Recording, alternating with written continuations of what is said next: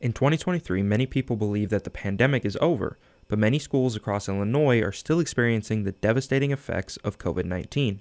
Experts say the lockdowns, quarantines, and frequent exposures have caused many students to fall behind in their academic, social, and behavioral development. Now that schools are mostly back to normal, teachers are faced with the daunting task of catching these kids back up while keeping the other kids progressing. Chris Simpson, the superintendent of Richland County School District, says it is still up in the air as to how long that will take. It's also difficult to determine how long lasting and, and how impactful that's going to be. Are we, are we looking at trying to address something that is is going to be corrected over one or two school years and we can get students caught up but, or is it something that's going to persist even longer and I think that's a question that still remains to be answered. While he may not know how long it will take, Simpson says he is still taking action to get students back where they need to be. Richland County has begun increasing staff and lowering the number of students in each class to increase the amount of hands on instruction for each student. This may help academically, but Simpson says he has a completely different plan for helping younger students with their behavioral development. One of the things that we have, have attempted to do is increase the number of counselors, school social workers. Uh, we've been fortunate that we've been able to get a uh, have a grant partnership with a local health department that provides some behavioral health services for our students and providing counseling services within the school for, for some of our students. Richland County may not know when these plans will bring kids back up to speed, but some school leaders across the state believe their students are already caught up. The superintendent at New Simpson Hill Grade School, Joe Nicewander, says after school tutoring and summer school programs have helped bring their students' state test scores back to their normal range. So, New Simpson Hill, uh, we saw the same thing. You know, we had uh, a 32.6 in math, uh, meeting or exceeding. And then after the pandemic, that dropped to around 21% and now we're back at roughly over 30, 32, 33 percent. He also credits the school's ability to come back to in person instruction in the fall of 2020 with a test to stay policy as a massive help to their progress. And we were kind of fortunate here at New Simpson Hill because we're a small district. After the year after the pandemic, we were in school full session. We didn't have Group A show up one day and Group B show up another day. Here we were able to do that, social distance them in the cafeteria, so we had the kids here, every kid here every day. In Johnson County, Vienna High School has also seen lots of success in catching their kids up since they came back to in person instruction in the fall of 2020. Vienna High School Superintendent Josh Stafford says their school is now better off due to the pandemic. He says being forced into online learning has helped teachers, students, and administrators learn how to implement it into the day to day teaching at their high school students have access to these online learning management systems, even though they're in the classroom face to face, right? It's I, I, can get home, pull out my Chromebook or whatever my device of choice is, and pop up the video of the lecture today that my teacher gave, right? They can pull that out, rewatch that uh, instructor teach that lesson. All of the contents there, the references are there. Their parents have access to that to help support that learning outside of the normal school day. There's just that's a huge win.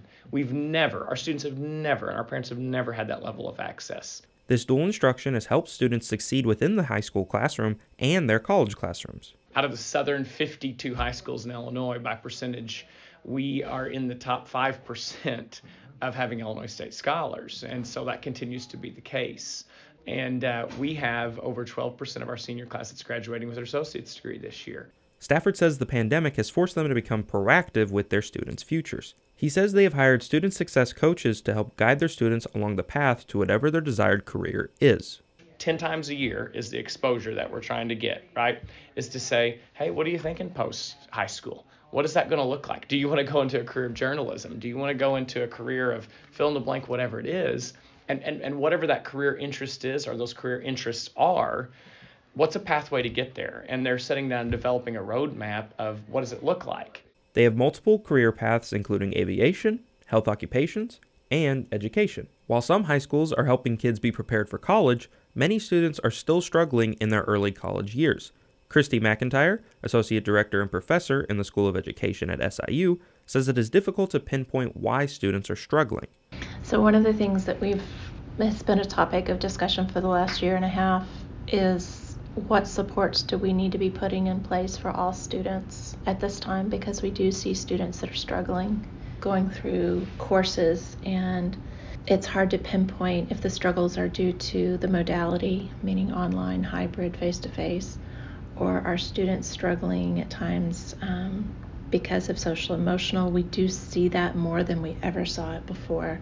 McIntyre says a factor in student academic struggles is that asynchronous online courses are not meeting the needs of students. He had done an inventory of how many classes we're offering this semester, how many are online, how many are hybrid, how many are face to face. And then his question to all of us was Are we meeting the needs of our students? Is this what our students want? What we're finding as far as performance goes is that asynchronous courses are not serving students well, and students are telling us they're not as happy with asynchronous coursework.